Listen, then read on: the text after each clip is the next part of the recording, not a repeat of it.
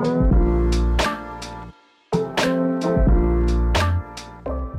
привет! Это новый выпуск. Сегодня у нас тема ресурса.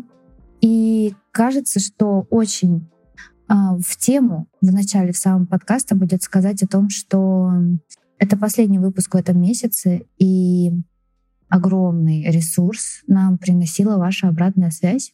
И то, как вы э, поддержали проект, э, комментировали, ставили лайки, писали что-то в личные сообщения. Хочется сказать за это огромное спасибо нашим слушателям. Да, спасибо, спасибо, спасибо. Это поддерживало и напитывало. Это что-то про как раз внешние источники нашего какого-то вдохновения, которым вы делились с нами и поддерживали наш проект. Спасибо вам огромное. Первое, о чем хочется поговорить, что такое ресурс? Что такое ресурс? Ну, вообще, наверное, стоит сказать о том, что сам термин, он э, заимствован из французского языка, и буквально означает э, что-то вспомогательное, энергетическое или информационное какое-то средство. А в случае же с социальной какой-то биологической нашей жизнедеятельностью, то к ресурсам э, причисляют различные технические, денежные средства, какие-то природные, социальные ресурсы, запасы какие-то природные, возможности, а также источники средств и доходов. Все это определяют как ресурс.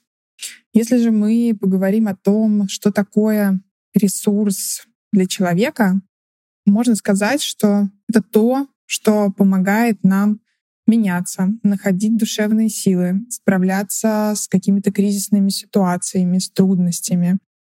И разновидностей ресурсов, э, говоря о человеке, тоже достаточно много. Это какие-то внутренние ресурсы, внешние ресурсы, личностные, социальные, временные ресурсы или постоянные. Вот с точки зрения психологии мы очень, ну, лично в моей практике очень часто слышу про ресурс как про источник какой-то энергии. Вот, поэтому mm-hmm. эзотерики, мне кажется, тоже очень любят эту тему.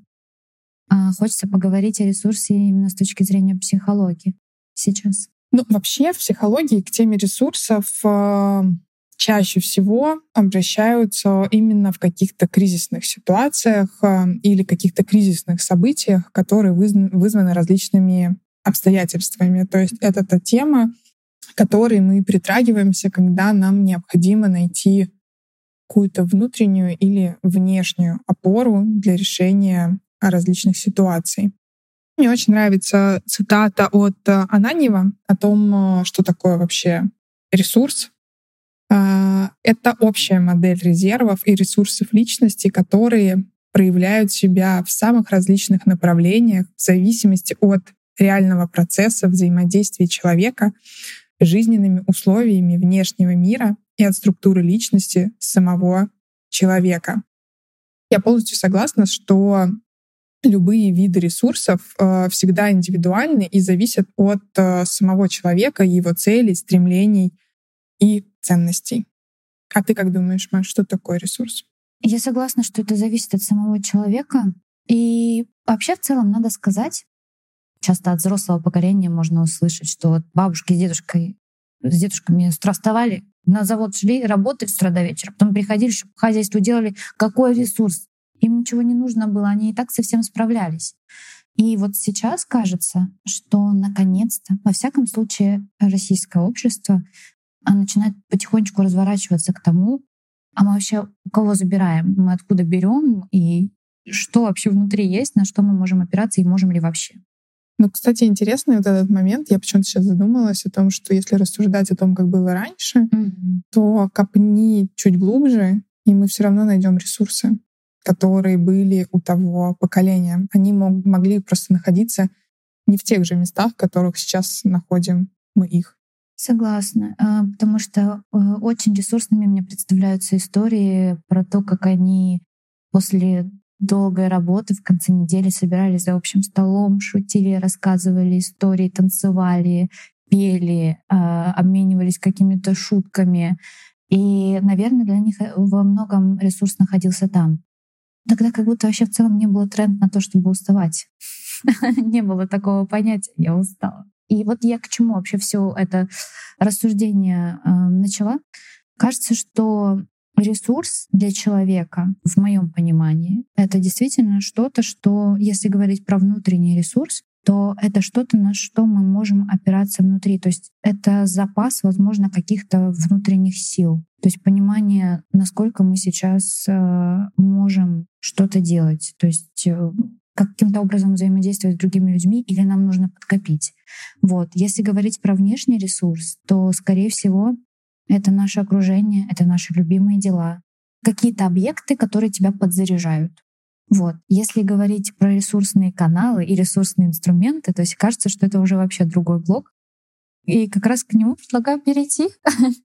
Ресурсные каналы точно как будто бы в большей степени Хотя нет, знаешь, наверное, вообще про сочетание внутреннего и внешнего. То есть я бы прямо делила а, тему ресурсов а, и вообще от, откуда мы их можем черпать. Ты очень классно про это сказала, на внутренние и на внешние. Да? И если мы говорим а, о том, а, какие бывают в внутренние ресурсы, то мы их можем рассматривать вообще как материалы для строительства дома. Mm-hmm. То есть вот прям такая прямая аналогия, что когда нам нужно построить дом, нам нужно провести ревизию, что нам нужно, гвозди, нам нужно, не знаю, там обои, нам нужна краска, нам нужно, нам нужно посмотреть, что у нас, во-первых, уже есть в наличии, а что нам еще необходимо докупить.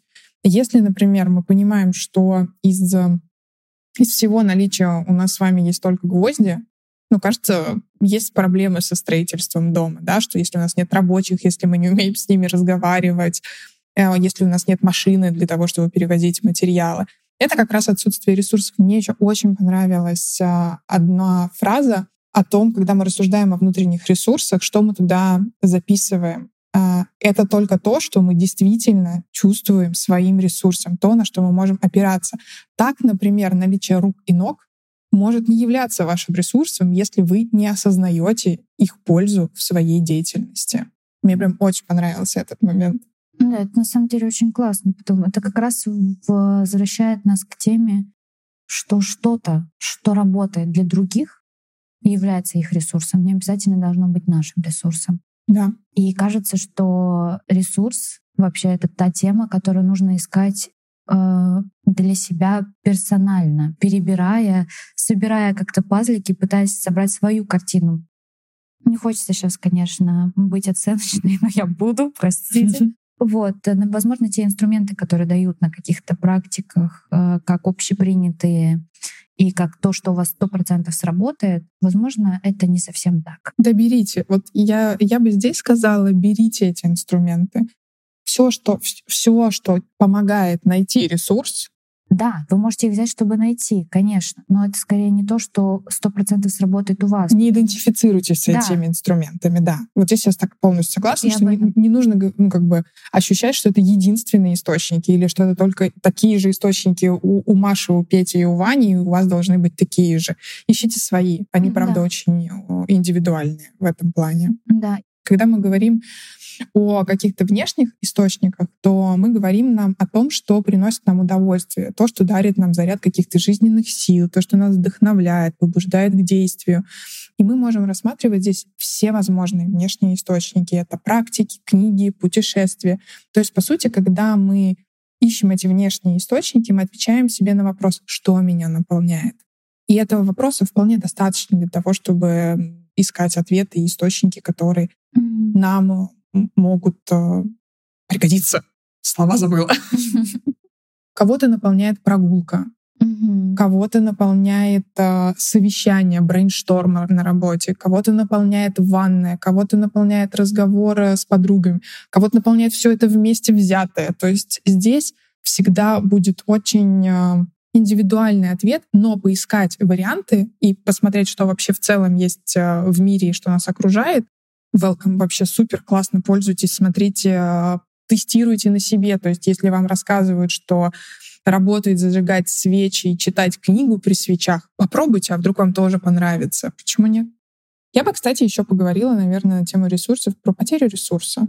Давай. Потому что помимо того, что мы его можем где-то находить, мы его вообще-то можем а, где-то и терять три момента, которые по состоянию ресурса на сегодняшний день э, внутри себя, э, которые можно заметить. По сути, это разные стадии, э, на которых мы можем заметить потерю ресурса.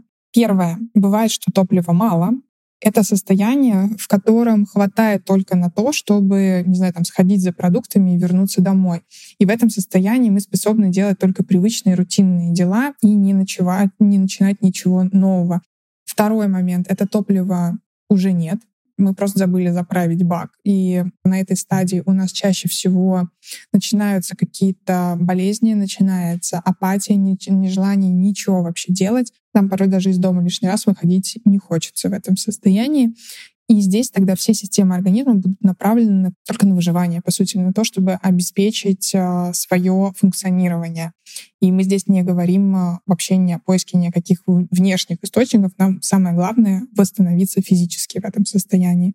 И интересное еще состояние, которое мне подкинула подруга, когда мы с ней говорили на эту тему, это состояние дуршлаг.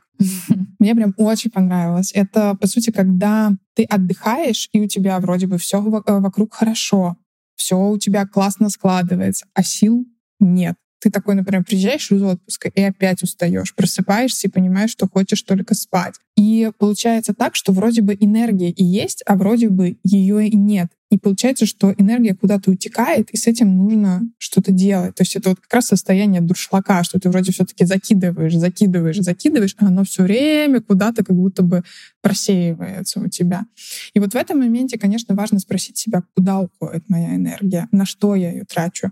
Возможно, это разговоры с, с какими-то людьми, с которыми можно сократить общение.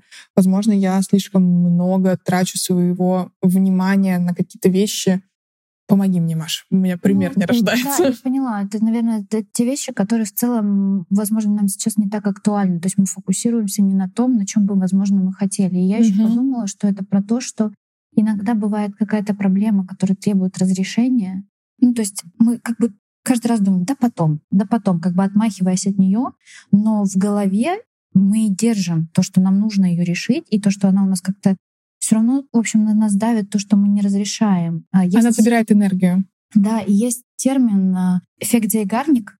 Угу. А, да. Я как-то долго копалась в нем. Суть этого эффекта в том, что нерешенные задачи каждый раз будут требовать разрядки, тем самым давя на вас, пока вы их не выполните.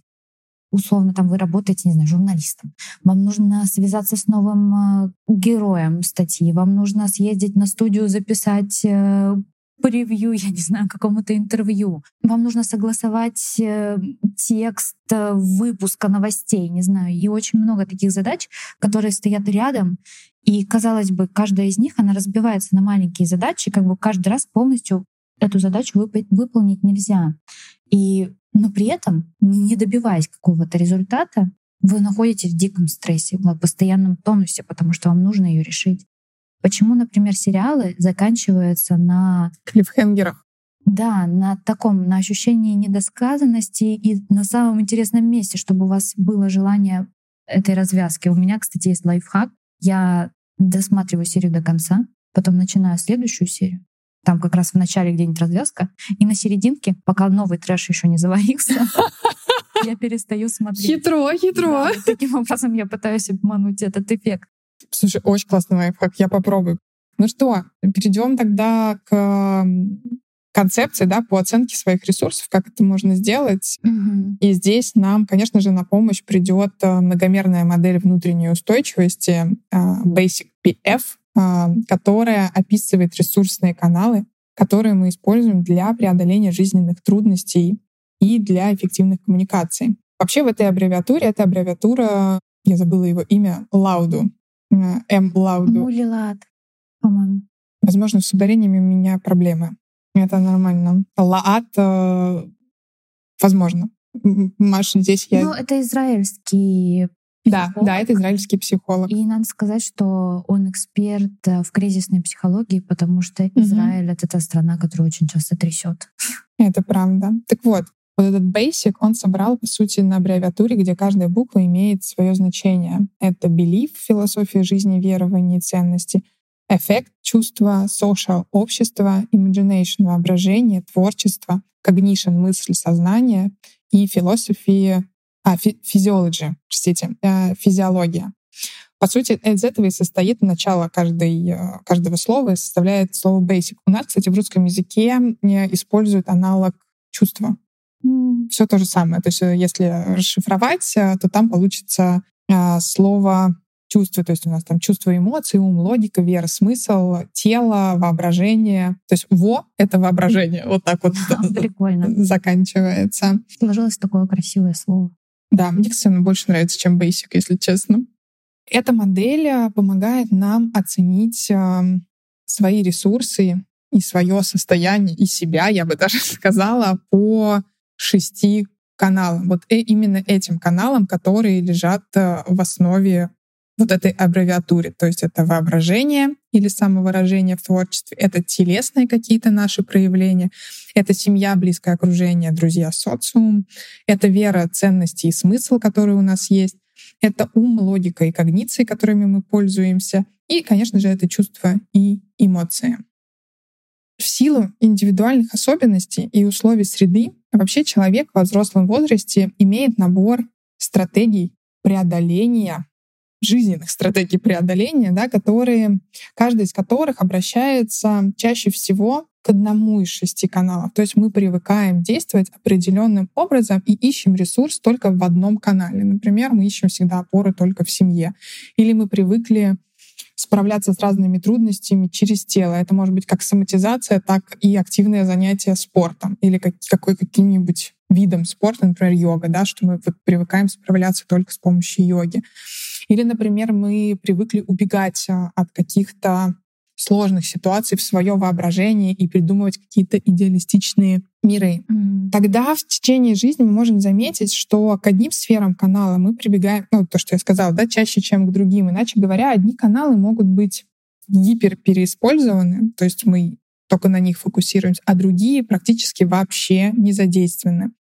И, конечно, все бы ничего, но в обычной жизни мы можем этого даже не заметить. Но когда сталкиваемся с трудностями, то тогда одних каналов, на которые мы привыкли опираться, нам может и не хватить. И в этот момент очень помогает а, посмотреть на то, что происходит в других. Да, или они могут быть просто стать недоступными, потому что если, например, мы привыкли искать а, ресурс в нашем окружении, происходит такая ситуация, когда наше окружение разбросано по разным странам, по разным да. причинам, и мы, по сути, остаемся, например, одни, или сами уезжаем в какое-то новое место, где этого окружения нет, или к нему нет такого частого доступа, то мы можем столкнуться с какими-то очень неожиданными эмоциями, чувствами. Это может быть и какое-то тотальное одиночество, и ощущение того, что меня никто не понимает, и, и как мне вообще, где мне теперь искать силы и вдохновение. В целом мне понятно, почему мы очень часто фокусируемся на одном канале, потому что, по сути, когда что-то происходит, что-то, что нас выбивает из равновесия, то первое, что мы хотим сделать, это вернуться в это равновесие. И, естественно, мы тут как эм, отчасти инстинктивно, каким-то, думая, возможно, какой какой-то частью э, древнего животного мозга, mm-hmm. возвращаемся туда, где нас питают очень быстро. То есть у нас как будто бы нет времени на то, чтобы сориентироваться mm-hmm. и подумать, а может мне вообще что-то другое поможет? Может мне лучше вместо того, чтобы пойти подружкой час по телефону поговорить к психологу, обратиться условно, да? Mm-hmm. И кажется, что вот поэтому поиск ресурсных каналов и вообще эм, изучение этой темы стоит делать тогда, когда у тебя есть ресурс, как бы это ни звучало э, странно, возможно, но mm-hmm. тогда, когда у тебя есть возможность исследовать. Mm-hmm. Потому что когда тебе плохо, возможно, тебе уже не до исследований. Это еще вопрос нашей психики, да, которая всегда стремится к развитию и гомеостазу, как э, в две направленности э, существующие. И, конечно же, гомеостаз — это попытка все сохранить как есть. Mm-hmm. Ну, кстати, интересно, что вообще, когда мы... Мы часто еще попадаем в кризис, между прочим, из-за того, что мы используем одну и ту же стратегию. Э, решения наших проблем. И мы как будто бы по замкнутому кругу в этот момент э, начинаем бегать. Mm-hmm. И из-за этого приходим... Э, то есть в попытке избежать стресс мы, по сути, загоняем себя в добавочный стресс, потому что мы используем только одну и ту же стратегию. Наверное, говоря об этом исследовании, да, когда мы находимся в ресурсе, то я бы его вообще делила на две части. Это как будто бы исследовать, какие у вас уже существуют элементы, да, то есть те каналы, которые вам знакомы, посмотреть, что там есть в этих каналах, да, и отдельно посмотреть на то, на отсутствующие, грубо говоря, элементы, на отсутствующие каналы которых вас, с которыми вы пока еще не знакомы, потому что, возможно, там для вас стоится сюрприз. Золото. Золото. То самое золото. Я бы, наверное, в пятницу, завтра получается, прикрепила бы тоже вот эту историю Basic э, PF, чтобы вы могли ее посмотреть, поизучать и, возможно, для себя поискать. Э, Ресурсные каналы да. свои, собственные, да. Классным завершением будет сделать это упражнение, если вам интересно найти, что же меня зажигает и что меня приводит в какое-то равновесие, и что могло бы, возможно. То есть, э, возможно, составить себе какой-то классный список того, что вы хотели бы попробовать. Тем более весна, друзья. Мне кажется, что конец марта, начало апреля — это как раз то время, когда плюс-минус погода успокоилась. Понятно, что еще ничего толком не цветет, а, но в любом случае настроение уже такое, когда хочется, во всяком случае, как мне кажется, просыпается природа, и внутри тоже просыпается какое-то желание что-то пробовать и исследовать. Боже, как ты красиво сказала. Всех с весной, друзья! До новых встреч! Всем пока! Пока!